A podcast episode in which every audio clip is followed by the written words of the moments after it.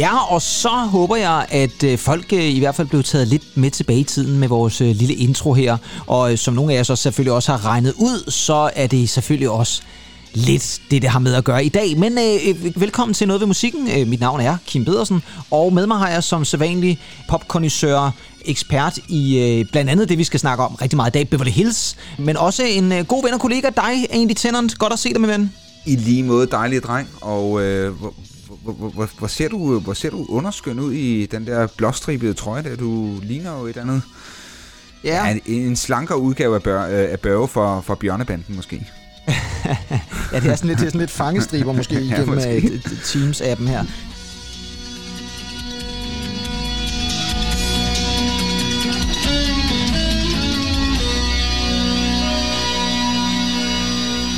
Vi skal snakke om mix, fordi det er blevet yeah. tid til endnu en mix special, som øh, vi jo lovede, og øh, den her gang der er vi altså nået til 1992, nærmere betegnet magasin nummer 6. Og Jamen, det, øh, det som vi jo rent faktisk tog som et udgangspunkt for det her mix-afsnit, det var, at vi ville sindssygt gerne snakke Beverly Hills 90210, fordi det er jo bare en serie, som på en eller anden måde karakteriserer 90'erne. Og øh, det her øh, mixblad, vi har fået fat i, det er et blad, hvor de faktisk går lidt tæt på Beverly Hills 90210, især de to øh, hovedrolle herrer, om man så må sige, Luke Perry og Jason Priestley. Det skal jo lige siges, at vi lægger jo som så vanligt altid billederne op på Facebook, så kan man jo følge med derinde. Og jeg vil også sige det sådan, i slutningen af det her afsnit, der gør vi noget i noget ved musikken, som vi faktisk aldrig har gjort før. Så vi kaster os ud i noget helt nyt, nemlig en konkurrence. Nå yes. ja, det skal vi da have. Vi skal have en konkurrence, og der er vilde præmier og alt muligt andet, så hæng endelig på til slutningen, så, øh, så kan I vinde gode ting. Men Andy, forsiden på Mixbladet, mm. øh, der har vi jo den kære Marky Mark, og han ser jo øh, ganske street ud med sin øh, lille hat og, og så videre. Og så er Marky Mark jo forsiden, fordi Mix også har en konkurrence, nemlig en Megamix-konkurrence ja. med Marky Mark. Det er sgu alligevel en rimelig vild konkurrence, at man kan få lov til at møde Mark Wahlberg, som han jo også er hans mere borgerlige navn. Altså, jeg tror, der er mange, øh, især måske kvinder på det tidspunkt, hvis de har, har, har vundet den her konkurrence og mødt ham, så er de der jo nærmest stående. Altså, hvis han har stået med sin flotte sixpack, og så lige sin uh, Calvin Klein øh, underbukser på det, ikke? så ja, så behøver jeg vel sikkert sige mere. Nej, men hvis han kun var iført det, så bliver det også en, en lille smule ubehageligt, måske, tænker jeg, hvis der står sådan en, en muskuløs mand, kun iført Calvin Klein ja, underbukser. ja, sådan mødet ind på... Øh, på Hotel Petri, ikke? Med en, med ja, eller D'Angleterre eller sådan noget der. Ja. sådan en kold vinterdag. Ej, så tror jeg faktisk, er både de begge hoteller måske har en eller anden form for dresscode.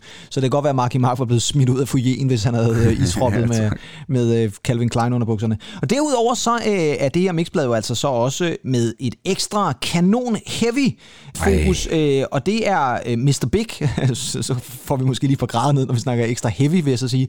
Men så er der selvfølgelig Nirvana. Det er jo det år, hvor de spiller på Roskilde Festival. Yeah så er der Axel Rose, og så er der ellers listet en masse andre spændende navne. Det skal vi nok vende tilbage til. Så er der jo det her, det kan jeg i hvert fald tydeligt huske, at der var det her store gratis leksikon om ung kærlighed og sex. Oh ja, det kan 90'erne sexlex. Så samlede man faktisk de her leksikager fra blad til blad, og så havde man lige pludselig den samlede øh, lille bog der om, hvad det var, man skulle være, fo- have fokus på, når man, var, man, når man var ung. Og så har vi altså ellers også lidt fokus på Madonna, der er fokus på Dr. Baker, der er Michael Jackson, Right Said Fred Opus 3 og YouTube. Vi kommer ikke ind på det hele, vil jeg lige sige. Men det er bare ligesom for at mm. sætte bladet i bevægelse. Og ja. går vi så i gang, fordi jeg har jo lavet sådan en kopi også til dig egentlig, så vi kan sidde ja, og følge lidt, i, øh, følge lidt med. Så er der jo altid den på den første side. Og nu vil jeg gerne lige gøre noget, som vi faktisk glemte sidste gang øh, i vores Mix Special. Nemlig, at vi jo nu har fået et nyt overtag sådan, inden for øh, det redaktionelle. Nu er det nemlig Anders Hårder, som er blevet ansvarende redaktør. Anna Grue er blevet administrerende. Og så har vi altså også fået selskab på bladet nu af den gode reporter Irene Manteuffel. Det er altid synes var sådan fedt efternavn, Manteuffel. Ja, helt, helt, helt Hold da fast, manageren der, ikke? Ja, og så ja. Axel Bøjsen, ja, som fantastisk. jo altså også bliver et, nærmest et form for ikon op igennem 90'erne gode navne, synes jeg. Ja, jeg kan huske, da jeg læste Mix på det her tidspunkt, jeg, jeg, jeg synes altid, det var mega interessant at, at, at kigge på, hvem der egentlig udarbejdede det her blad. Øh, ja. Selvfølgelig redaktionen, men også, du ser der noget, der hedder Also Starring, øh, hvor mand i Hollywood, altså den gode gamle Svend Ryge, ikke? Og, øh, ja, så har du Nils, Nils Fes Petersen, øh, som jo også stadigvæk er aktiv med masser af gode radioprogrammer. Og Steve Blame fra MTV også, hvor mand i London, han var også meget stor på MTV dengang jo. Fremragende ja. Steve Blame der. Så det er altså, det er altså ja. A-holdet, de stiller her med Mix, vil jeg sige. Det er altså også her i, i 90'erne, øh, fra 92 af og måske frem efter, at de virkelig rammer storhedstiden for Mix, vil jeg sige. Mm. Det, der, der giver de den virkelig, virkelig gas. Ja. Det var jo også en af vores øh, kære lyttere, som var inde på øh, Facebook, skrev jo faktisk lidt, lidt spændende, en reklamemand, øh, som havde siddet i reklameredaktionen øh, ja. på Mix, og skrev også, at det var altså der, der virkelig kom gang i den. Men den første side, det er jo altså her, hvor vi lige får præsenteret lidt øh, Romix, som vi mm-hmm. plejer at kalde det. Der er lidt mix news, blandt andet om Al Pacino, som skal spille en blind mand. Det er jo Sensible Woman. Ja. Øh, den han faktisk vinder en Oscar for til sidst, øh, som er en nyhed her. Og så er der også noget nyt omkring Michael Jordan, som udbliver fra en Michael Jackson musikvideo shoot. Jeg mener at kunne huske, det er Jam? Er det ikke Jam, han er med i, jo, tror jeg? Jo, jo, det tror jeg også, det er. Jo. Ja, så øh, er der jo en side med Marky Mark, og der er det, det begynder at blive lidt interessant, synes jeg, fordi at der kan vi jo altså møde Marky Mark. Og der er en speciel ja. mød Marky Mark kupon. det synes jeg er meget interessant. Og der er spørgsmålet, hvor mange søskende har Marky Mark? Øh, det må jeg alle ved faktisk. Han har jo Donny Wahlberg. Ja, Don, Donnie, eller, ja. Men har han ikke også en søster måske? Jo, det kan godt være, han har det. Det kan være, det er sådan lidt trickspørgsmål. Ja, altså... Øh... Om ikke andet i hvert fald, så kan man svare på det spørgsmål, og så skriver man sin info. Og hvis man ikke vinder hovedpræmie, så er der altså også en trøstpræmie. Og det er også noget, øh, noget gear. Så synes jeg, at det mest interessante ved den side, det er den lille øh, notits, der er nede i hjørnet. For der er et stort telefonhoroskop, hvor man kan lære ja. Marky Mark at kende. Og det er altså hans følelser, hans svagheder, hans evner, hans fremtidsmuligheder, hans drømmepige og meget, meget mere. Og så er det simpelthen astrologen Eskil Rasputin Rasmussen, som ligger, som ligger der. Det er interessant at han bruger sådan Rasputin, det var jo en fuldstændig øh, småpsykopatisk munk, der nærmest styrede Rusland til, tilbage ja, rigtigt, ja. i 1910'erne, og som vist var rimelig øh, besat af kvinder også. Og så er det jo ret interessant også, at horoskopet bliver læst op af Dennis Johannesson for Lykkehjul. Åh ja, fantastisk. Hvem, hvem, hvem, hvem vil ikke have det? Ja, hvem vil ikke have det til, til 4,95 i, i minuttet? Fantastisk, ja. Så, øh, så havde man øh, penge til over, så kunne man altså gå ind og få lagt øh, horoskopet øh, sammen med Mark i Mark og Dennis Johannesson ikke mindst. Kunne du, vil, vil du have hoppet på den egentlig? Altså, vil du have eventuelt øh, benyttet dig af muligheden, hvis, øh, hvis du havde haft lidt ekstra håndører ude i Månstrup dengang? Altså, 4,95, jeg tror sgu, jeg havde brugt den på, øh, på røde hunde og øh, lakridspiber op i øh, Fladsøhandens kaffeterie. Ja, og man kunne, nu ved jeg godt, Dennis Johannesson, han læste øh, typisk meget hurtigt, men det kan jo godt være, at han har sat tempoet lidt ned for at få flere penge til ham der Rasputin Rasmussen der. Ja, det kan sagtens være. Ja. Nå, så skal vi videre til næste side, og vi bliver altså i Romixen, og der skal vi have fat i Nirvana. Og det er jo det her fantastiske Seattle-band, vi har nævnt dem et par gange, og i det her øh, blad, der kommer de jo selvfølgelig også til sin ret, fordi at de skal spille på dyrskuepladsen, hedder det ja. vel, i Roskilde. Det, øh, det er sommeren 92. I øvrigt en koncert, som som jeg husker det, bliver ja. spillet samme dag, som vi bliver øh, fodbold-EM-mestre. Ja. Ja. Øh, hvilket Nirvana er pænt ligeglad med. øh, jeg tror nok, det er noget med, at Kurt Cobain omtaler det som congratulations uh, with the uh, sports. det er så, hvis det, det bliver til. Og de, der kommer ikke Dannebro på scenen. Men efter sine dem, der var til stede, har sagt, at det jo var ja. en legendarisk koncert. Ja, men det var også bare øh, en af de varmeste aftener i mands minde. Jeg har set de der optagelser. Øh, man kan gå ind og se, øh, hvor, ja, der, hvor de man, kan, man kan finde hvor, dem, ja. Ja, og, og efterfølgende også et, øh, et interview, hvor han virker rimelig stoned, uh, Kurt Cobain. Men øh, ja, altså, øh, hold kæft mand, det må have været stort at stå der. Ja, ikke? det må have været vildt. Ja. Det er også det et eller andet sted forestiller det der med, at man har stået et eller andet sted, måske på øh, pladsen der i Roskilde, se Danmark banke Tyskland 2-0, går helt amok i fest og så videre, og så lige slutte af med en Nirvana-koncert. Det må have været ja, men det er, er, er fuldstændig kommet are, altså.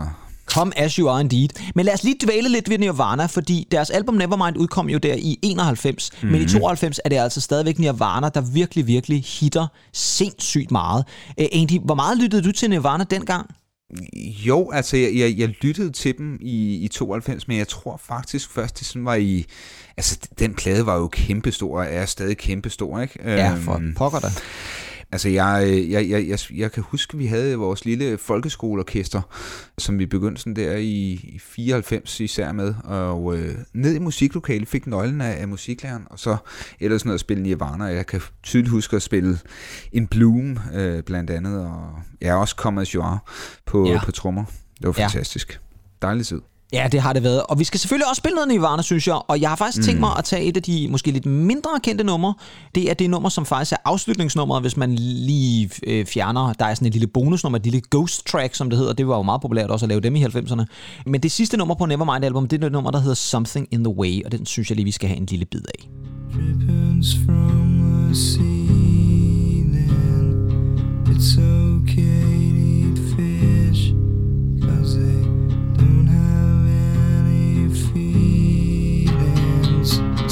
And the way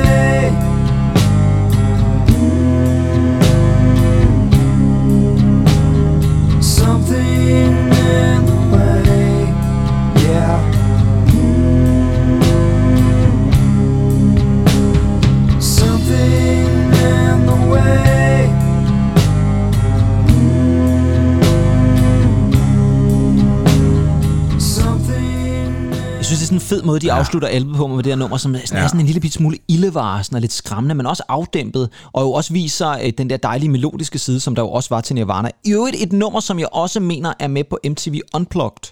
Øh, det, det, den, synes ja. jeg, kan, ja. ja. det synes jeg nemlig også, jeg kan erindre, den er. Så øh, hopper vi om til en øh, meget, meget, meget kendt koncert, som blev afholdt i London på Wembley Stadium der i 1992. Det var i hvert fald en koncert, som blev holdt til ære for AIDS Awareness. Ja. Det var jo altså den her sygdom, som jo stadigvæk øh, fyldte ret meget i medierne dengang. Mm. Og det var altså mm. altså The Freddie Mercury Tribute Concert, fordi Freddie Mercury jo var død året før i 91 AIDS, og så valgte man at lave den her store hyldestkoncert. Og det skal jeg altså love for, var en, en ordentlig gruppe af mennesker, som, øh, som han havde med der. Det var Elton John, det var Roger Daltrey, det var øh, Lisa Stansfield, Annie Lennox, Seal, George mm. Michael selvfølgelig, James Hetfield fra Metallica var med, Liza ja. Minnelli, og så videre. Og så er det jo øvrigt den sidste gang, at John Deacon er med, øh, oh, som... Ja er medlem af Queen faktisk. Den sidste rigtige koncert, han er med til at give, mm. fuldlængde koncert, det er faktisk ved det her arrangement. Ej, ej den, altså jeg, jeg, jeg sidder her og ser på, på de nuller, der er sat ind. Altså står der virkelig 500 millioner Ja mennesker fulgte med på tv-apparatet. Det er jo helt vanvittigt. Fuldstændig, og det er jo også det, man kan sige, det var altså en koncert, der blev transmitteret i fjernsynet, så vi er nærmest helt op wow. på sådan noget Live Aid-niveau i virkeligheden. Ja. Ikke? Øh, så, så det var virkelig en koncert, der gav genlyd. Og så er det jo også derfra, at vi kender især det der meget, meget, meget, meget kendte nummer, som også blev udsendt som single, hvor at Queen og George Michael giver Somebody to Love. Det er ja, et, en fremragende version, ja. vidunderlig version. Og i virkeligheden en, en super fin måde at hylde øh, Freddie Mercury på. Jeg har også lidt på fornemmelse fornemmelsen, at det er øh, det, som er ligesom øh, standarden for ligesom at lave sådan en tribute concert. Det er altid den, man snakker om, at det var, det var den rigtig første store, hvor man virkelig mm. hyldede en kunstner, som var gået bort, ikke? Jamen 100, 100 procent. Det var jo altså, jeg, jeg kan huske, da vi, øh, den tror jeg faktisk, vi så os sammen og blev meget berørt af den for nogle år siden. Altså øh, den, den sidste øh, Freddie Mercury øh, video, øh, som ja. han var med til at optage, det til den sang, der hedder These are the days of our lives. Ja, men altså en, en, en meget rørende sang, men, men også en, hvor det dog egentlig forfærdeligt også at se uh, Freddie Mercury så, så afkræftet, ikke også? Altså det her energi, Ja, fordi han er, død, han er dødssyg på det her tidspunkt. Han er, han er dødssyg, ja. Der var noget med, at han uh, på, på den sidste plade uh, kunne være inde og indspille sådan et en halv time ad gangen, og så skulle han tilbage i, i sengen. Ja. Jamen, og det, jo, det, var bare, og, og, det, var, det, var, det var så rørende, altså en, en ja. video, og, og, og så siger han til sidst der, that's all. Ja, han, han laver lige de der mundbevægelser, der er all, ja. ikke? Altså han takker Ej. ligesom af, som den showman han var. Det er en, mm. en virkelig, virkelig rørende musikvideo. Så, ja. øh, så hvis man kan finde den optagelse, så øh, gå ind og se den, for det er sgu en god koncert. Og eventuelt også musikvideoen. Og så øh, er vi nået til en, øh, et andet billede af en, som faktisk ligner djævlen. Altså når man kommer hen, så ligner han sådan en eller anden, man, man absolut ikke skal lave en deal med. Han ser sådan lidt suspekt ud.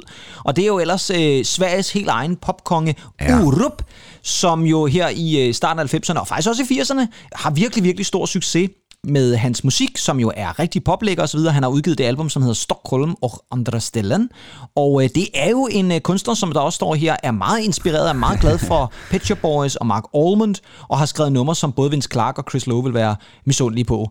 ja, og øh, det, det var en, øh, en, en super super popsneaker fra Sverige. Igen bliver vi så også bare nødt til at sige. Ja, ja. Fordi de der svensker, vi har sagt det før, de kan altså bare et eller andet. Det er de altid kunnet, og, og i, her i 90'erne, der, der sparker de altså bare til den, ikke? Fuldstændig ja. Og hvis man skulle være i tvivl om det der med idolerne, så øh, bliver man i hvert fald ikke mindre i tvivl, når man lytter til det nummer, som vel egentlig var en af de største hits fra det her album, nemlig Stockholm. Og jeg har faktisk øh, taget to samples med. Det første, det er introen.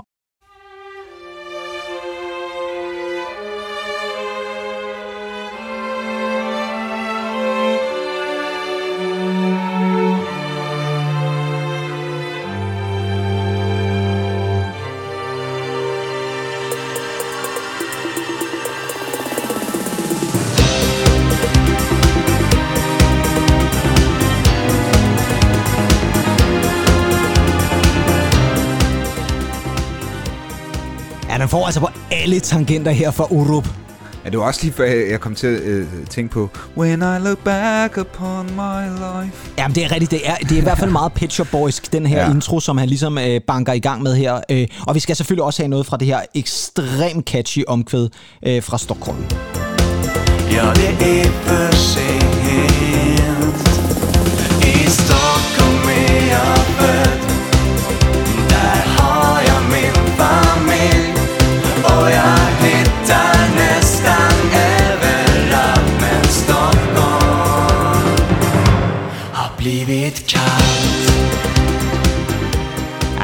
det er altså, altså et fremragende nummer, det vil jeg stadigvæk våge Det på er et fedt nummer. Et mega Det er super fedt nummer. Og så er der også bare, igen, det har vi også snakket om før, men der er sgu et eller andet med, når de synger på svensk. Det lyder bare altid godt. Jeg, jeg ved ikke, om det er et eller andet med... Øhm, med, med, med, med sådan, sådan ordene, altså de stopper meget mere op end, end de danske.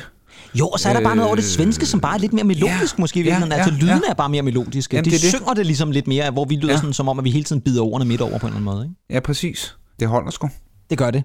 Orup, kæmpe stor dengang. En anden kunstner, som er rigtig stor også i 92, øh, og som har været det i rigtig mange år før det, det er jo Michael Jackson. Og der er faktisk en øh, lille øh, sjov historie i Mixbladet med øh, en, en speciel middag med Michael Jackson. Man kan altså komme til, til middag, middag med Michael Jackson. Det er en, øh, en hårdkogt reporter med navn Sebastian Lyker, eller et eller andet, som har lavet den. Han må jeg om han, han er mixreporter, ham kender jeg altså ikke rigtig, ikke lige så godt som Steve Blame i hvert fald. Og han har altså været med til den her øh, lidt specielle event, som Michael Jackson har lavet en konkurrence på MTV, lidt ligesom med den med Marky Mark, hvor det altså er My Dinner with Michael, og så kunne man komme med og møde Michael Jackson, og det er altså folk fra hele verden. Og så har Michael Jackson siddet lidt der i sådan, i audiens, og med nogle øh, brasilianske samba-kvinder, og jeg ved ikke hvad. Og er det ikke, jeg synes det er Naomi Campbell, øh, der sidder Jo, i det er baggrunden, det. er det ikke? Jo, jeg sidder og tænker på, er det, er det Joe Jackson, der sidder øh, til højre i billedet? Og jeg er glad for, at du sagde til højre billede ikke med hårpragten, for det vil jeg tænke, så har Joe Jackson da i hvert fald lagt sig lidt ud med, med, med, noget, med noget andet i hvert fald. Øh, jamen det kan godt være, det kunne godt ligne om lidt måske i virkeligheden, ja. Det er i hvert fald en, en, en spændende artikel, som jo altså er den her MTV-fest, hvor de altså, man har vundet den her konkurrence, og så kan man altså møde Michael Jackson. Og så er det altså ham her, øh, Sebastian Lyker, der er et billede af ham og Mathieu. Det ved jeg ikke, er Mathieu mon hans søn? Det kunne man måske Ja, godt ikke, må forestille sig. ikke, må ikke. Jeg synes faktisk, det er meget fedt lille MTV-badge, de har på. Ja, ja, det er super fedt. Øh, Jeg ser også, altså, der var heller ikke noget som i 90'erne med deres øh, billedtekster, ikke? Altså, der, Ej. der står her, øh, hvor, hvor han sidder og klapper på billedet Michael Jackson, hvor der, han så bliver omtalt som Michael Clapson. ja, det er fantastisk. Der er virkelig en, der har lidt, lidt humor der med Michael Clapson, med Lumumba og Lambada i gang i den der, ikke? Altså, så, så, så kan det sgu da ikke blive meget bedre. Øh, om ikke andet i hvert fald, Michael Jackson øh, er stadigvæk i fuld vi gør. Så kommer vi om til en sektion, som vi holder meget af, og det gør vores lytter i den grad også, nemlig Cementmix. Det er jo øh, stadigvæk Axel Nyborg. Øh, Axel Nyborg fik jeg vist kaldt ham der. Ja, Alex Nyborg hedder han jo, men Alex. øh, hvorfor ikke også bare en gang imellem kunne der også være lidt Ax, det måske lidt, det var gitaren, jeg tænkte på der. Eller Axel Boys måske. Og så er det selvfølgelig vores kære ven Jens James Rasmussen. Og det er jo stadigvæk opdelt sådan så, at Alex Nyborg, han har sine egne anbefalinger, og Jens James har sine anbefalinger. Og faktisk, og nu tog jeg den her med, fordi jeg synes, det var lidt sjovt, at øh, en af Alex' store anbefalinger denne gang, det er jo Manic Street Preachers, som vi jo havde fat i sidste gang, og faktisk ja. selv samme album, nemlig Generation Terrorista, øh, hvor også den her Motorcycle Emptiness, den er på. Ja, præcis. Jamen, det er, det er et vidunderligt album, og et, et andet også vidunderligt album, det er jo øh, nummer 4 på hans liste, nemlig Pearl James 10. ja. Det er altså, det er også et meget, meget, meget stærkt album. Det er også en af de der et- milepæle i grunge-musikken, må man sige. Ah, men det er jo simpelthen et fantastisk album, og jeg har nærmest aldrig hørt så god en trommelyd som på det album. Det er, Nej. det er pissegodt, mand. Ja, det, er svinger. virkelig, virkelig godt. Og et, øh, når nu du siger trommer, så er vi jo altså også nødt mm. til at gå over til Jens James anbefalinger. Og det skal vi selvfølgelig, fordi at han anbefaler altså noget lidt andet. På førstepladsen på hans James playlist, der ligger nemlig thrash metal bandet Pantera og deres album A Vulgar Display of Power. Og det er simpelthen, ifølge Jens James, årets metaldisk med selvsagt abonnementskort til førstepladsen. Det er også en meget fed måde at formulere det på, synes jeg i virkeligheden. Ja, tak, tak, Havde du, har du haft noget forhold til Pantera egentlig? Nej, ikke sådan direkte, men jeg havde en rigtig god ven i Månestrup, som øh, også var medlem af vores øh, lille skoleband, der hed Gonsen Fladså. Og han var, Ja, vi har han nævnt var, dem før. det har vi. Han var kæmpe, kæmpe øh, Pantera-fan. Han var... Ja. Øh, Nå. Altså, jeg kan huske en gang, vi spillede i... Øh, ja, det hed jo TV2 Øst på det tidspunkt. Det gør det vel Øh, stadigvæk. Ja, eksisterer det stadig? Nej, det gør Det tror jeg det bestemt, det gør. Han er frygtelig. Jeg, jeg er ikke TV2 længere jo. Du har stadigvæk Mads Gulliksen, der laver madprogrammer dernede. fald. Fantastisk. Men jeg kan huske, det var Michael Breum, der interviewede os faktisk. Vi var, vi var Nå, live ja. igennem det og skulle spille et, et par numre med, med Guns N' Roses, og der øh, min, min, min gode, gamle, dejlige ven Henrik, han, øh, han sidder sådan iført øh, Pantera-t-shirten og øh, lovpriser dem faktisk også i det her interview. Det er da fantastisk. Jamen, øh, så øh, tror jeg, at øh, Henrik han vil elske det næste, fordi vi kommer faktisk til lige at skulle lytte til lidt Pantera. Uh. Og nu Uh. nævnte jeg jo trommer, trommeriet, og det er altså også en af dem, der har været med til at grundlægge det. Det er jo i øvrigt et band, der har eksisteret siden 1981. Ja, ja. Jeg mener faktisk, det her det er deres femte eller sjette album, så de har altså været i business i mange år på det her tidspunkt allerede. Men mm. en af grundlæggerne af bandet, det var trommeslager Vinnie Paul, og han er eddermame også karismatisk for Han er for Pantera. Og også på det her nummer, som uh, lidt senere hen i bladet, det vender vi tilbage til, også bliver anbefalet af Jens Jam. Det er det nummer, der hedder Fucking Hostile.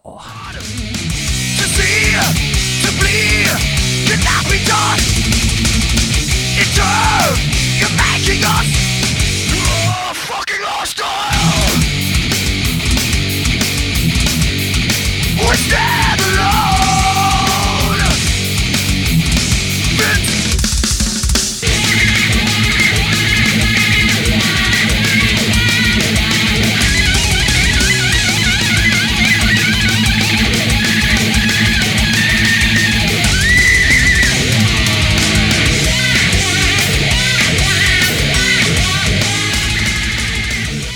Og til dem, der skulle være i tvivl, I lytter stadigvæk til Noget ved musikken, en musikpodcast om kærligheden til popmusik.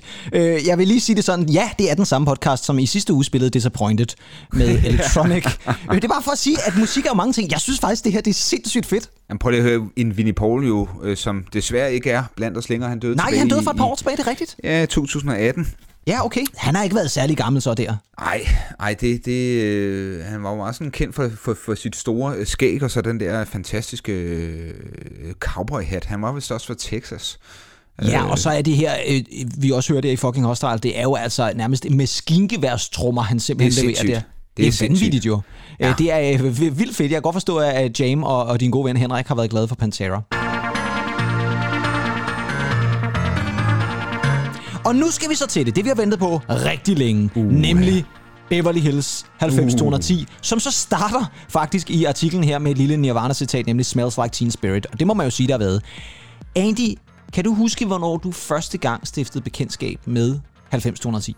Ja, uha. Øhm, jeg tror måske, det har været i 1993. Ja, Og det siger jeg, fordi det var det, jeg fik min sådan første store øh, barndomskærlighed. Og jeg kan lige så tydeligt huske, når jeg sagde til de gamle, at jeg skal bare lige op og se Beverly Hills sammen med nogle af de andre fra klassen, så var det selvfølgelig op hos hende, at øh, Ja. vi skulle sidde der og se, se Beverly Hills sammen. Ja. Holdt hånd i hånd der, ikke? Øh, selvfølgelig da. Ja, ja. Og man kan sige, det er jo et, et, en øh, tv-serie, som jo startede på de amerikanske tv-stationer i 1990. Og så øh, gik der vel et... Ja, jeg, jeg husker det som om, at der gik sådan et halvt års tid, før det kom til Danmark. Og så et år senere, hvor hele første sæson ligesom har kørt, så er det altså gået hen og blevet noget, som alle danske unge og børn og teenager på den her tid, de simpelthen er nødt til at se. Og jeg skal altså også lige høre, hvor var du på det her tidspunkt? Altså rent Beverly Hills-mæssigt? Jamen, jeg vil faktisk sige det sådan, at jeg har nok aldrig været den største fan af Beverly Hills på den måde, at jeg skulle se det. Jeg havde en søster, som så det, altså Ja, det nærmest mig. religiøst. Ja. Øh, og jeg fulgte sådan lidt med on and off, vil jeg sige. Det var ikke noget, jeg fulgte fast, men jeg har set afsnit, og synes jo selvfølgelig også, det var, øh, det var vildt spændende. Men det var ikke sådan et must i mit liv, vil jeg sige.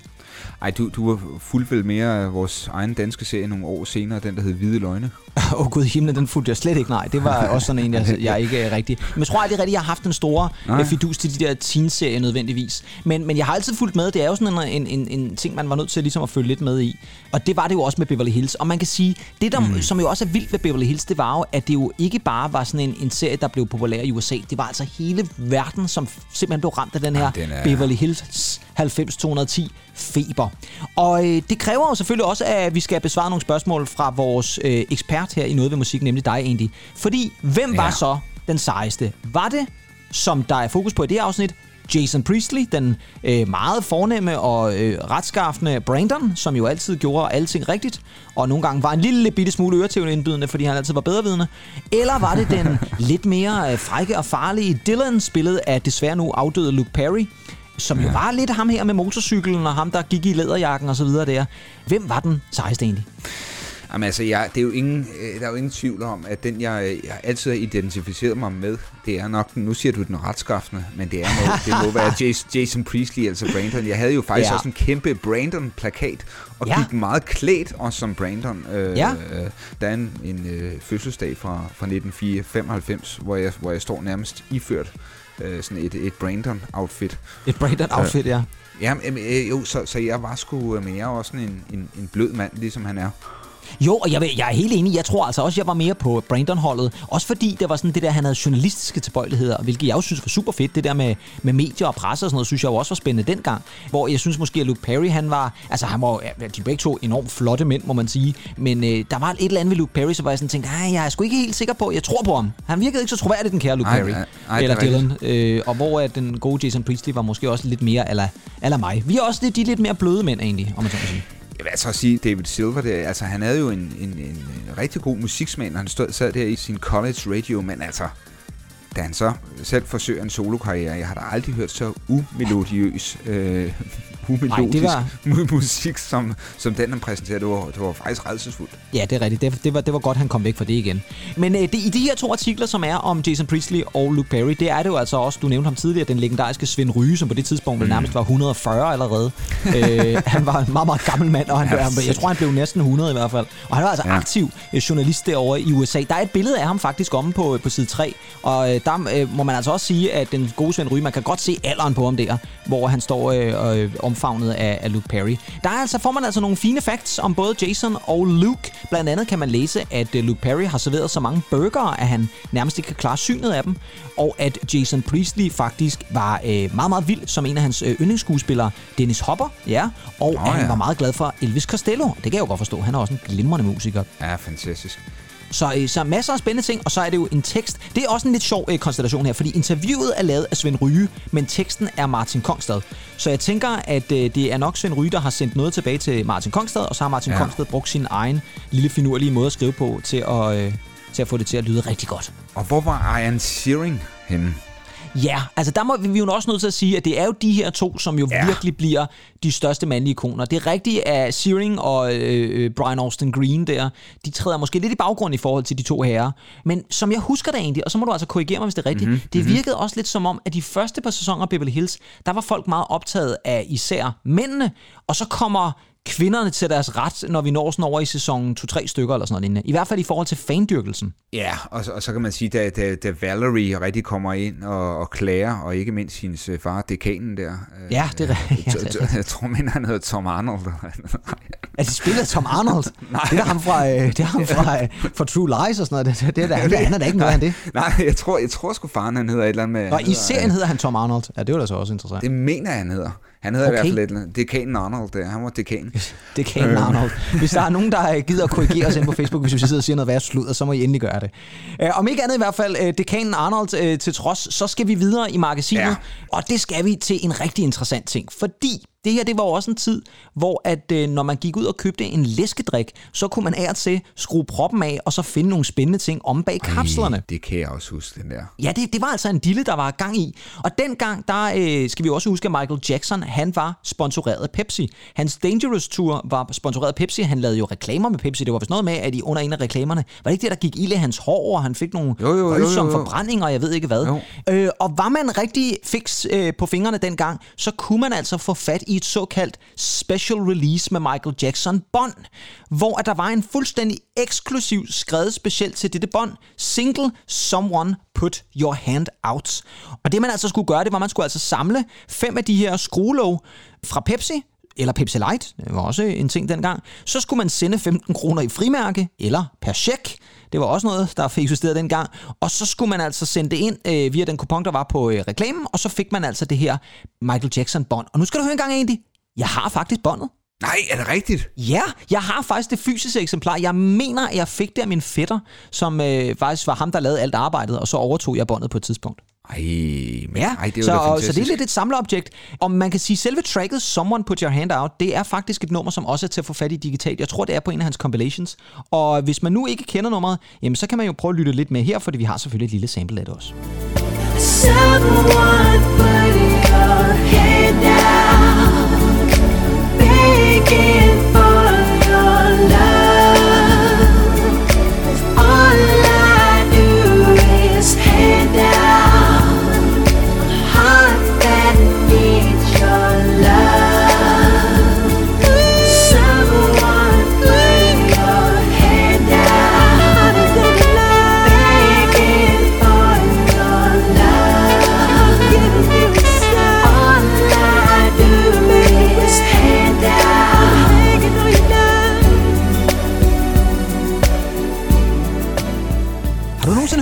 nummer egentlig? Nej, det, er, det har jeg faktisk ikke. Nej, og det er også en lidt en sjældenhed. Dengang var det altså kun muligt at få det på det her kassettebånd.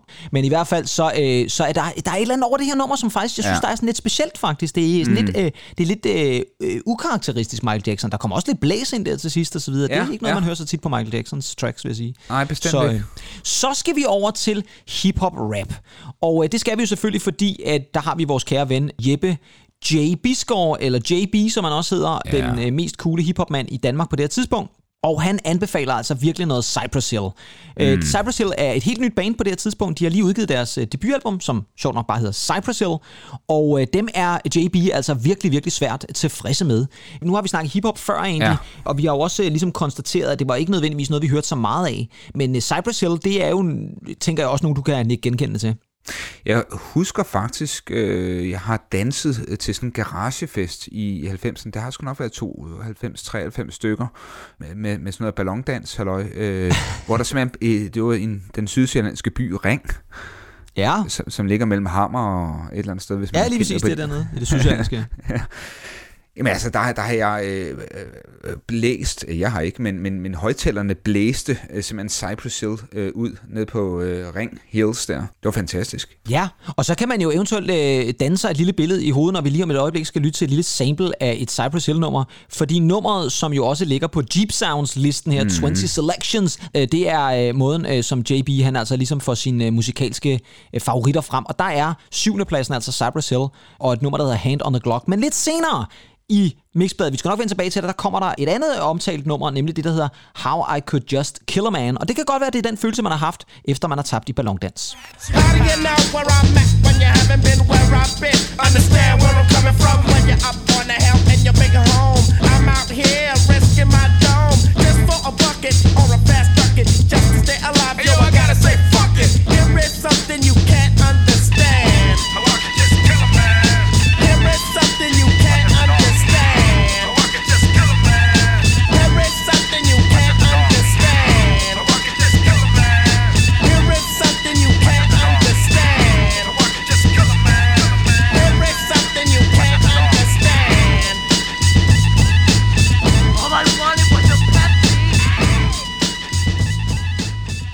All I wanted was a Pepsi. Ja, lige præcis. Der var en, der råbte All I Want is a Pepsi, og det ligger jo meget godt i forlængelse med øh, det, vi lige har snakket om med Michael Jackson. Så det hele hænger sammen. Et super fedt nummer, synes jeg faktisk. Jeg var faktisk meget begejstret for Cypress Hill. Jeg kan huske, at jeg lyttede meget dengang.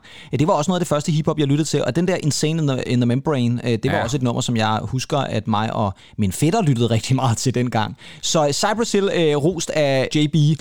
Og så tror jeg, det er tid til, at vi hopper over til den artikel, som jeg synes er aller, aller bedst i Mix. Og jeg vil faktisk sige det sådan, det er en af de artikler, jeg husker bedst fra Mix nogensinde. Og jeg elskede den, for jeg synes faktisk, den var ret fedt sat op. Det er en øh, artikel, som hedder Hip Heavy Hop.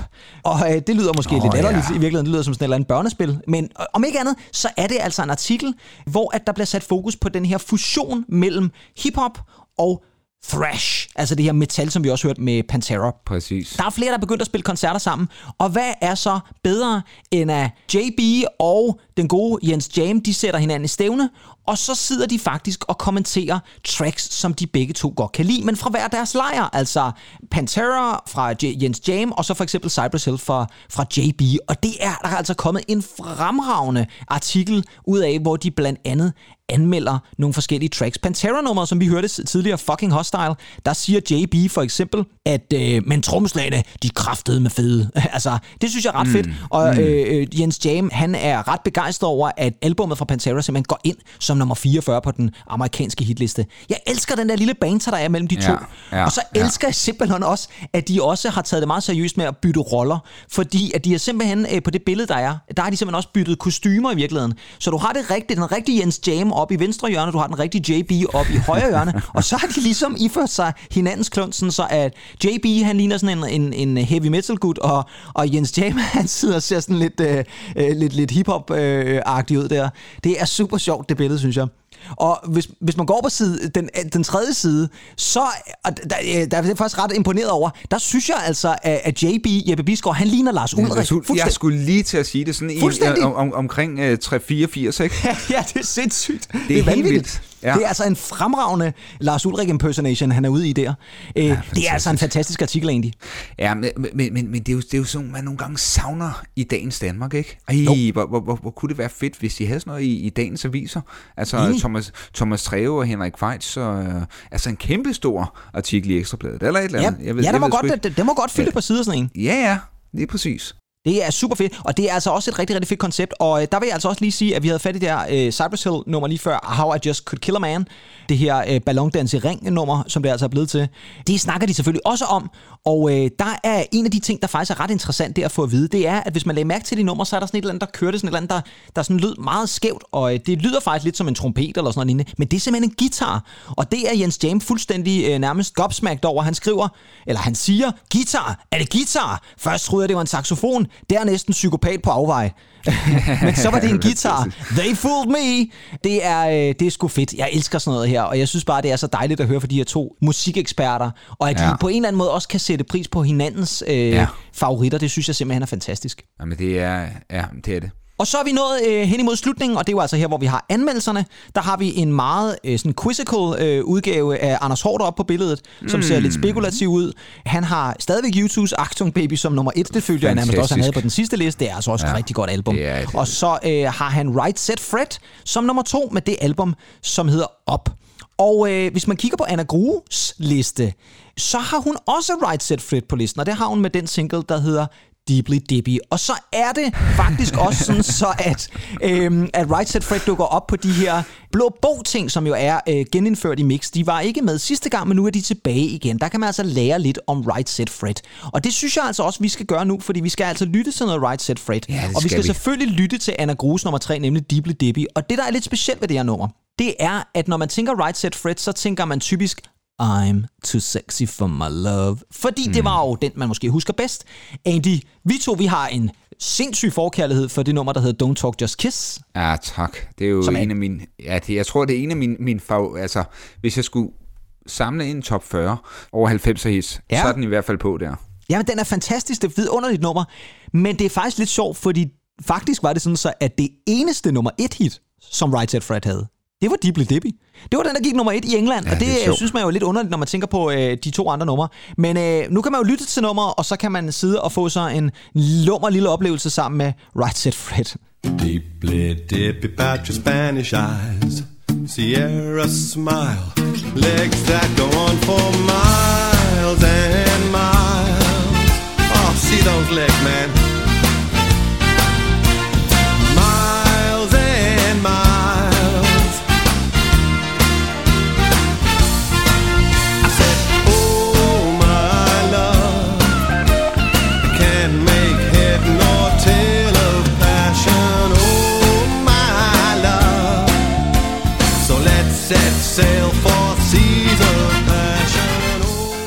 Den der baseline der, ikke? Ej, hvor er Ja. fed. Ja, super fed. Bum, bum, Og det, er, det var altså Right Set Fred's Deeply Deep, som faktisk blev nummer et på den engelske single liste tre uger i træk. Men også et ret godt nummer, selvom det sådan Mhm. mm. er lidt atypisk i forhold til de to andre tracks, som man også kender. Og så er der selvfølgelig Martin Kongsteds liste, som selvfølgelig, ganske som Martin Kongsted er, også er lidt, lidt anderledes. Zap Zap er nummer to, kan jeg se. Åh oh, ja, ja dem, øh, er det for den gang med You better believe Der står bare- Det er måske, der står pre-release på deres kommende LP. Åh. Så det, og så er de Ja. danske, det må være det omkring, ja, de må være Jo, jo. lige ved gennembrud der, tænker jeg. Ja. Derudover på Anders Horders liste, der er også noget Nevermind Nirvana, og øh, Shakespeare's Sister, Stay, Åh, ja, er på nummer fantastisk, 4 på Anna Gru, den har vi haft fat i før. Og så skal vi altså selvfølgelig også lige have fat i nogle af de her blå bogs ting, fordi at de er jo klassiske. Vi har udsat nogle af vores gæster for det, og her der Ja. er der altså nogle andre kunstnere, der bliver udsat for det. Bono er en af dem, der er valgt ud. Det er jo der, man kan læse, at han hedder Paul Hewson i virkeligheden, hvis man ikke skulle vide det. Og det er faktisk også det, der gjorde, at jeg måske havde lidt en... en du snakkede om på et tidspunkt, og du synes, at du var lidt, du var lidt sur på Bono, fordi han havde øh, udsat øh, Uffe Ellemann for telefonfis på et tidspunkt. Jeg var lidt sur på Bono, fordi at under hadegruppe, der har han skrevet Pet Shop Boys, øh, og det synes jeg er lidt voldsomt, øh, men det har jo selvfølgelig noget at gøre med, at øh, Pet Shop Boys jo indspillede deres version af Where the Streets Have No Name, som ja. jo er et klassisk YouTube-nummer, og så blandede de det, kunne hjælpe mig også med Can't Take My Eyes Off You. Og der så, det var Bono ikke tilfreds med, og så udtalte han de udødelige ord, What have we done to deserve this? Det er altså også bare en klasse kommentar. Så lige vente den om, og så lige bruge Elsker sådan et, øh, og så lige bruge sådan et øh, PSB-citat der. Det er jo fantastisk. Lige præcis, ja. Øh, Så er der øh, Skid Row, et band, som jeg havde lykkeligt glemt, vil jeg sige, men som altså også får en flot lille blåbogs ting der. Og så er der selvfølgelig Right Set Fred. Og så har vi Dr. Baker, for dem synes jeg altså også lige, vi skal have fat i. Det er jo altså det her danske band med Kenneth Bager, ja. eller som han står her, Kenneth Baker, i forgrunden. Og man så må sige, det var ligesom ham, der var med til at starte det. Og så får han hjælp af Ken the Killer, og så de to Visøfeldt søstre, Camilla og Charlotte. Og de havde altså kæmpe store hits der i øh, 91-92 med blandt andet Turn Up The Music, som var et, et, et kolossalt stort hit. Ja, øh, men det var jo startet allerede tilbage i slut øh, 80'erne, hvor at Kenneth Bager var med til at åbne den. Øh, de, han var lavet de der øh, Koma-fester inde i København. Så stiftede han jo Koma Records og udgav også øh, nogle forskellige spændende ting, og så blandt andet det der meget kendte Techno Trance dance mix, der hedder Chaos. Kan du huske det egentlig, Chaos-nummer? Ja, ja, ja, jo, jo, jeg, jeg har faktisk øh, pladen herinde, tror jeg. Har du det? Ja, fedt. Ja, Ja, jeg, ja. Har også, jeg tror også, jeg har den på 12'er. Men det, der så sker, øh, da de udgiver albummet der i 92, det er, at så genudgiver de Chaos i sådan en lidt mere KLF'et version. KLF var jo Ja. for det her Stadium House, og skulle være gerne være noget publikum, og så skulle man gerne gøre den sådan lidt mere radiovenlig. Og det gjorde de også med Chaos. Og det gjorde de på en måde, og nu er det, det begynder at blive interessant jo, rent musikalsk, fordi på det her nummer, der optræder faktisk en person, som øh, er med på det her nummer, og så går der næsten, ja, der går faktisk næsten 15 år, før at vedkommende dukker op i den danske musikscene igen. Og det kan godt være, at man kan, kan høre, hvem det er. Jeg tænker, det tænker jeg godt, man kan. Men jeg, nu vil jeg lige spille lidt fra den her single-version af Chaos. Også meget kældig, faktisk. Ja, helt sikkert. Dr. Baker.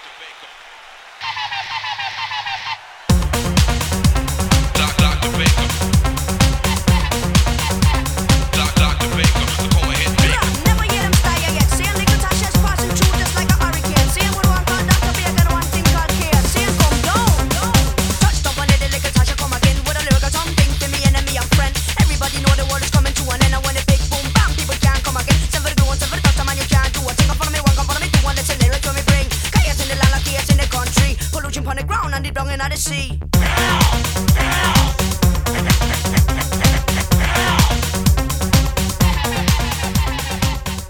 Ja, og så er der sikkert nogen af jer, der sidder og tænker, jamen var det ikke? Ja. Jo, det Jo, var det det. var det. det. Det er nemlig intet mindre end en 16-årig Natasha, der ja. simpelthen speedrapper på det her nummer. Øh, Natasha var jo altså et ret stort navn i, øh, på den københavnske sådan, øh, DJ-scene allerede i slutningen af 80'erne. Hun startede nærmest, da hun var 13 eller sådan noget. Det er helt mm. sindssygt. Ja. Og hun er altså med på det her K- K- KLF-nummer, hvad jeg lige vil sige, Dr. Baker-nummer, Chaos og, og, og rapper til den store guldmedalje. Og jeg har altid synes det var vildt, fordi jeg kan huske, da Natasha så kom frem første gang, jeg tror, jeg lagde mærke til hende sådan, i nyere tid, det var på øh, Big Stock Røgsystem Cigar, hvor hun ah, har øh, et ja. lille rap også der. Og der tænkte jeg, gud, er det ikke hende fra øh, Dr. Baker-nummeret? Og det var det jo rent faktisk, men det var altså nogle år senere. Så øh, Natasha er altså allerede aktiv på musikscenen på det her tidspunkt. Og så Ja, det er jo den tragiske historie med Natasha, Ja. at da hun så endelig får, kan man sige, det musikalske gennembrud i Danmark, så Gud hjælp med, om hun ikke dør, all, allerede inden hun faktisk udsender sit, øh, sit store øh, album øh, i Danmark er jeg født. Tragisk historie med hende, mm. men hold kæft var hun også bare god. Allerede dengang var hun god. Jamen, jeg, jeg kan faktisk huske, at jeg så hende første gang i sådan en... Øh, det her band, der hed No Name Requested. Ja. Allerede dengang kunne man høre, altså det her flow, som hun også præsenterer her, det er jo, det er jo sådan helt anderledes, end hvad vi ellers har, øh, har hørt øh, fra, fra nogle danske kunstnere på det her tidspunkt. Ja, og så synes jeg, der er, så er der noget med hendes stemme også, som bare er så sådan Natasha-agtig. Man kan slet ikke tage fejl af det i hende, på trods af, at hun så var meget yngre den her gang. Mm. Og så er vi faktisk øh, nået til, øh, til slutningen af afsnittet, øh, og det gik jo stærkt, men det har været et, jeg synes, det var et fantastisk mixblad, det her. Men det var sgu et skidegodt blad. Men Pedersen, øh, du lovede jo faktisk i det sidste mixafsnit, at vi skulle lave et Bravo-afsnit. Er det rigtigt? Ja, det gjorde du. Tænk, det kan jeg slet ikke huske. Og vores problem er, at vi faktisk mangler et mixblad, der går sådan lidt mere i detaljen. Og derfor har vi taget den fuldstændig vanvittige kontroversielle beslutning, at vi går over til et nyt land og et nyt blad. Men det er en gammel kending, for det er jo Bravo. Ja, vi kø starter vores gode gamle Opel Rekord og kører over grænsen. Yes, Og smider Mont Blanc-cyklerne ud på marken, som Bjarne Ries ville have gjort det. Alt det der. Yes. Og, så, og så får nogle English Winecom, sådan nogle øh, Mahom. Hvad fanden egentlig, du har sgu ret. Jamen, det har jeg da. Nå, jamen, okay. Vi, vi, vi, vi, skal over grænsen. Vi skal, Vi skal over med mænd. grænsen. Godt nok, jamen så er vi jo nødt til at lave øh, et Bravo-afsnit også. Nå, men det, det skal vi lige have fundet ud af. Men inden da, inden da, så skal vi jo også huske konkurrencen. Fordi jeg lovede jo, at der skulle være en konkurrence. Og kære venner, Ja. nu kommer der en konkurrence. Nu Fordi det kommer er den. nemlig sådan så, at da vi lavede det første mix-afsnit special for noget tid siden, det var jo et blad fra 1990. Depeche Mode på forsiden. Det var der mange, der omtalte. Uh, det er fra øh, det er nummer 4 fra 1990. Der øh, kigger vi på et øh, interview, et 10-års interview med, med Depeche Mode, og der er noget med Sinead O'Connor, og vi snakker Tango og Cash osv. Og I kan jo gå ind og lytte til det i podcasten, hvis I har lyst til det. Men prøv en gang, det er så heldigt, at vi ligger faktisk inde med to eksemplarer af det mixblad. Så nu skal I høre en gang. Konkurrencen, der kan I vinde et mixblad. I kan simpelthen vinde et eksemplar af det her fantastiske mixblad fra 1990 i super god stand i øvrigt, med det Mode ude på forsiden. Vi har også lige været lidt frække og smidt et par plakater ind i bladet, så der er nogle gode plakater med blandt andet Milli Vanilli og Tom Cruise, New Kids on the Block, og der er faktisk også en rigtig sexet plakat af Martin Gore, hvis man skulle have lyst til det. Uha. Og vi stopper ikke her egentlig, fordi en af de albums, vi har snakket rigtig meget om i den her episode, det er jo øh, Nevermind med øh, Nirvana. Ja, den plade, som jeg jo faktisk fik øh, på CD i konfirmationsgave. Ja. Men det er ikke det. Er det den, vi udlover? Det er ikke din konfirmations-CD, vi udlodder. Nej, vi udlodder selvfølgelig Nevermind på vinyl. I et Præcis. nytryk, vil jeg lige sige. Så man får ja. den altså helt fra ny. Det er ikke en brugt en, vi har fundet et eller andet sted. Nej, det er simpelthen Nevermind på vinyl. Så I kan altså vinde et mixblad i super god stand. I kan vinde plakater, og I kan simpelthen vinde Nirvana på vinyl. Det eneste, I skal gøre, vi skal nok også skrive det ind på vores Facebook, det er, at I skal besvare et meget simpelt spørgsmål. Hvis man har lyttet godt med i det her afsnit, så tænker jeg ikke, det er særlig svært. Det eneste, I skal gøre, det er nemlig, at I skal nævne mindst tre kunstnere, der var med ved den savnomspundne Freddie Mercury Tribute Concert tilbage i 1992. Altså mindst tre kunstnere, som var sammen med Queen på den her famøse dag, hvor de spillede tribute til Freddie Mercury. Og kan I nævne tre kunstnere, som var med, så skal I øh, sende os det som en, øh, sådan en message inde på Facebook, en øh, direkte message derinde, eller I kan også være sådan lidt gammeldags, hvis man kan sige det, og sende det øh, på en mail til øh, vores, øh, vores øh, e-mail, som hedder noget ved musikken podcast, gmail.com. Og jeg vil sige det sådan, vi skal jo også ligesom have en deadline, og jeg tænker, at øh, for at folk ligesom også skal have mulighed for at kunne svare og lytte til programmet, det er jo ikke sikkert, det er alle, der lige lytter til det her afsnit om fredagen, så tænker jeg, at deadline, det er altså torsdag den 10. juni, så der er altså lidt tid at løbe på. Øh, mm. Så lytter man til det afsnit inden da, og vil man være med, i konkurrencen, så sender man bare svaret til os inden øh, den 10. juni, og så trækker vi lod blandt alle svarene, øh, som har svaret rigtigt øh, på de her tre navne, og så vinder man altså præmien. Det er sgu da meget fedt egentlig. Ah, men det er helt vildt. Altså, jeg, vil, jeg, vil, jeg tror sgu, jeg skal ind og oprette en anden øh, profil, øh, og så øh, deltage i konkurrencen. Eller, ah, ej, vi laver ikke sådan Miki Freddy Pedersen-agtige ting. Ej, jeg tænker, at det er lidt ærgerligt, hvis, hvis vi ja. selv vinder, selvom jeg ved, at du er super interesseret i at få fat i Nirvana-albummet. Jo, men der er også et eller andet over at have det, have det på CD der, øh, når, man, når man tænker på det helt tilbage fra... Ej, det er faktisk nok 95. Det var 95, du blev konfirmeret, for du er ja. samme alder som mig, og jeg blev konfirmeret ja. 95 i hvert fald. Så medmindre Ja, du er er sådan en uortodox en, der har ventet et år, ligesom med din engelske eksamen. ja, øh, men øh, vi er nu nået igennem vores mixafsnit, men øh, som Andy jo konfronterede mig med lige før, så har jeg jo holdt noget, jeg ikke har lovet. Øh. Eller vi har holdt noget, som vi ikke har lovet, nemlig øh, Bravo var et blad, vi skulle have fat i også. Og det var fordi, der også var noget Beverly Hills der. Og det vil sige, at vi nu har taget den kontroversielle beslutning, at vi simpelthen også lige laver et Bravo-afsnit. Og ved I hvad, kære venner? Hvis I lytter til det her fredag, nu skal der ikke gå Christopher Nolan i den, men hvis I lytter det her, øh, til det afsnit på udgivelsesdatoen, jamen så udgiver vi simpelthen Bravo-afsnittet Grundlovsdag. Ja, og jeg tænker, at vi, vi, vi, vi sætter os ind i øh, vores Mercedes, og så drøner vi simpelthen ned til vores gode venner i Tyskland. Ja, og så øh, kan man altså lytte til afsnittet, når det udkommer på Grundlovsdag. Men som du også sagde, Andy, så, øh, så synes jeg altså, at vi kom rigtig meget igennem, og vi har lyttet til rigtig meget musik i det her afsnit også. Der har både været noget øh, thrash metal og noget hiphop, og der har også været noget popmusik. Ja, men helt fantastisk.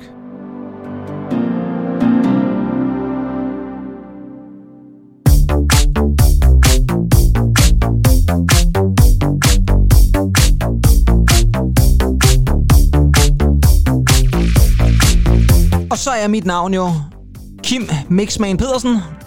Og mit navn, det er Andy Marky Mark Tennant. Yes. Og øh, vi vender altså tilbage allerede om et par dage med et nyt afsnit, et Spravo Special. Og indtil da, så hygge jer, og pas godt på jer selv. Hej hej. Auf Wiedersehen. Wiedersehen, Wiedersehen, Wiedersehen, Wiedersehen, Wiedersehen, Wiedersehen, Wiedersehen, Wiedersehen, Wiedersehen, Wiedersehen, Wiedersehen.